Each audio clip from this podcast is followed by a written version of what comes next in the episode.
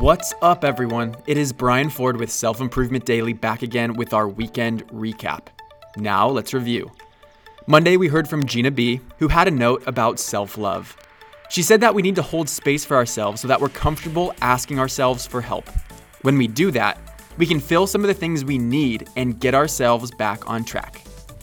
Tuesday, we talked about the habit loop, specifically as it relates to avoiding a negative behavior.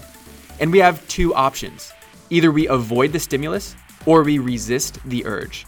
It's much more effective to avoid the stimulus because then you don't need to actively fight against the craving you're experiencing and you can focus your time and energy on things that matter. Wednesday, we heard from Michael Vargas about groups.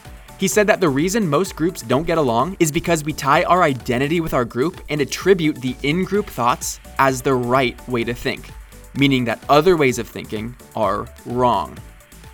Thursday positivity was around the quote It does not matter how slowly you go as long as you do not stop.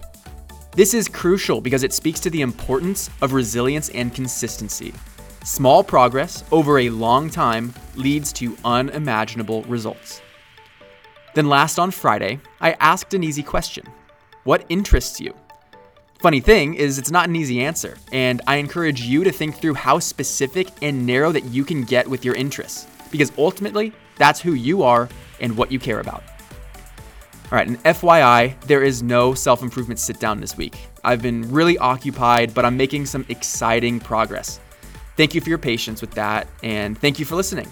I'll see you next time on Self Improvement Daily.